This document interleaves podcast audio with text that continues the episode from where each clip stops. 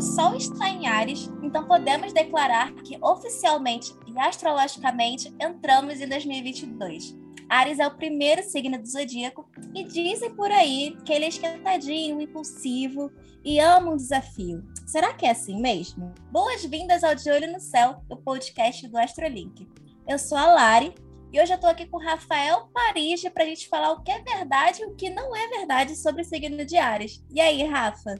Oi, Lari. Agora, com essa entrada do Sol em Ares, a gente tem esse novo ano astrológico e mais uma oportunidade para vir aqui contar um pouco mais sobre o lado legal e o não tão legal de cada um dos 12 signos.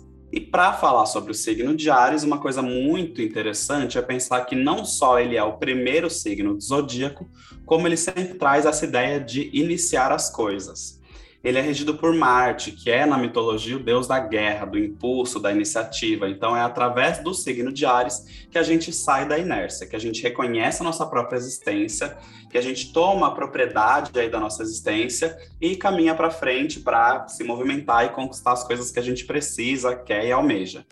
Essa energia de Ares, ela está muito voltada a essa construção de uma individualidade. Então, quando o Sol é, da pessoa está em Ares, ou até mesmo quando a gente tem esse movimento do Sol em Ares, a gente tende a olhar muito para si. Não quer dizer que os arianos eles são totalmente individualistas, até porque eles se movimentam muito rápido também quando necessitam agir em função dos outros. Mas eles têm consigo um grande potencial de liderança, de iniciativa, são pioneiros, são independentes, e aí quando a gente pensa, mais ou menos, esse é o escopo ariano. É isso mesmo, Rafa. Ares, ele traz essa energia, traz uma força, uma coragem, um certo entusiasmo. É, e ele também gosta muito de, dessa, desse lance da competição, né? Por isso que a gente fala que ele gosta muito é, dos desafios. Mas Ares também tem lá o seu lado um pouquinho mais negativo, né? Então, quando a energia ariana ela não tá ali em equilíbrio, quando ela está em certa desarmonia, é normal que esses nativos ou pessoas que tenham áreas em evidência no mapa é, tenham uma certa é, necessidade de dominação, uma certa arrogância, impetuosidade e até mesmo agressividade. Daí vem essa história de que, nossa, Ares é um signo muito esquentadinho, qualquer coisa já quer arrumar briga. Na verdade, vem regente dele, que é Marte, que o Rafa já falou, que é o planeta da ação e é o deus da guerra. Então, ele também concede a Ares essa questão da agressividade. Então, é muito normal a gente ver quando é, algum ariano se estressa, ele realmente parte para a briga mesmo, parte ali para discussão. É normal ele ter esse ímpeto de ação que vem justamente da sua regência. Bom, e agora a gente já entendeu um pouquinho sobre o arquétipo ariano. Então a gente já pode entrar ali na questão que todo mundo faz quando a gente está falando de algum signo específico, que é qual signo combina com qual? Então, qual, qual signo combina com Ares? O que a gente sempre fala aqui é que os signos combinam com aqueles signos que são do mesmo elemento e com os signos que são do elemento oposto complementar. No caso de Ares, Ares é um signo de fogo, então ele vai naturalmente combinar com o próprio signo de Ares, Leão e Sagitário.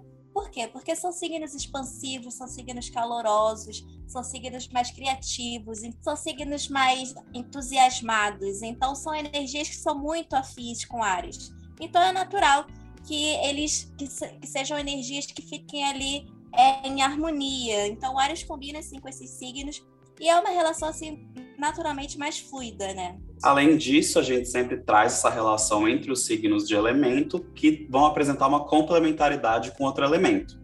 No caso, por ser um signo de fogo, Ares também se dá bem com os signos de ar. Basta a gente pensar que os signos de fogo trazem dinamismo, criatividade, expansão, e os signos de ar trazem uma certa leveza, racionalidade, também uma criatividade. Então, eles se complementam porque eles trazem essa relação de é, combustão, né? O fogo e, a, e o ar eles trazem essa explosão, essa chama, essa toda essa energia vívida.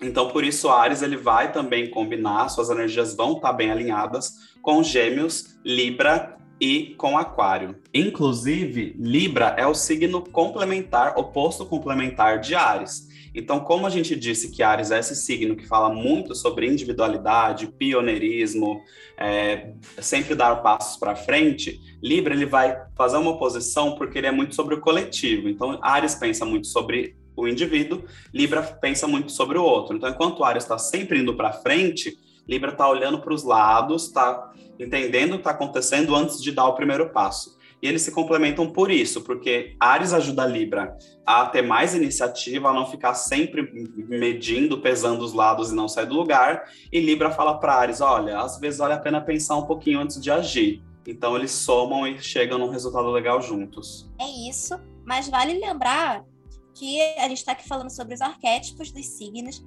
mas que todos nós temos todos os signos no mapa astral. Então, para entender se você combina ou não com a pessoa com quem você está se relacionando, quais vão ser os desafios que essa relação pode trazer, quais vão ser as oportunidades, é sempre importante fazer a sinastria, que vai fazer a análise dos dois mapas. Então eles vão, a gente vai cruzar todas as informações que tem ali nos dois mapas e apresentar quais são é, os desafios que você pode encontrar nessa relação, enfim, isso tudo você pode encontrar lá no nosso site, nostrolink.com.br. Então acessa lá, faça o seu mapa astral, faça o mapa astral da pessoa amada e já bota lá para fazer a sinastria também. E já que a gente falou sobre relação, cabe aqui a gente trazer aquelas dicas para você que está de olho em alguém de Ares, para você que é ariano também está querendo entender aí, hum, será que bate isso? Acho que é isso mesmo, porque a gente aqui estudou bastante os arianos para trazer essa informação, que é como conquistar uma pessoa de Ares. Lari, como que é conquistar uma pessoa de Ares? Eu costumo dizer que você não conquista uma pessoa de Ares, você deixa que essa pessoa te conquiste. Porque, como a gente já falou, Ares gosta muito do desafio. São pessoas muito intensas, são pessoas que se apaixonam e, quando se apaixonam, vão até o limite para conquistar. Mas eles gostam também desse jogo aí da conquista, entendeu?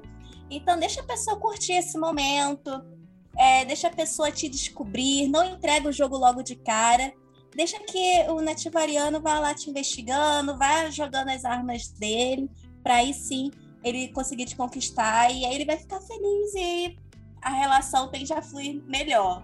Então, no caso, o Ariano ele gosta de um, de um joguinho, uma brincadeirinha, né? Então, se você tá de olho no Ariano, acho que aquele joguinho ali de provocação, aquela coisa bem Marte da conquista, talvez funcione muito bem. Então, agora a gente chega naquele momento onde a gente vai advogar pelos arianos a gente sempre traz alguns estereótipos, algumas coisas que são ditas mais frequentemente sobre cada um dos signos, e hoje nós vamos trazer uma umas coisinhas aí sobre o signo de Ares e ver se faz sentido, se é isso mesmo, de onde veio.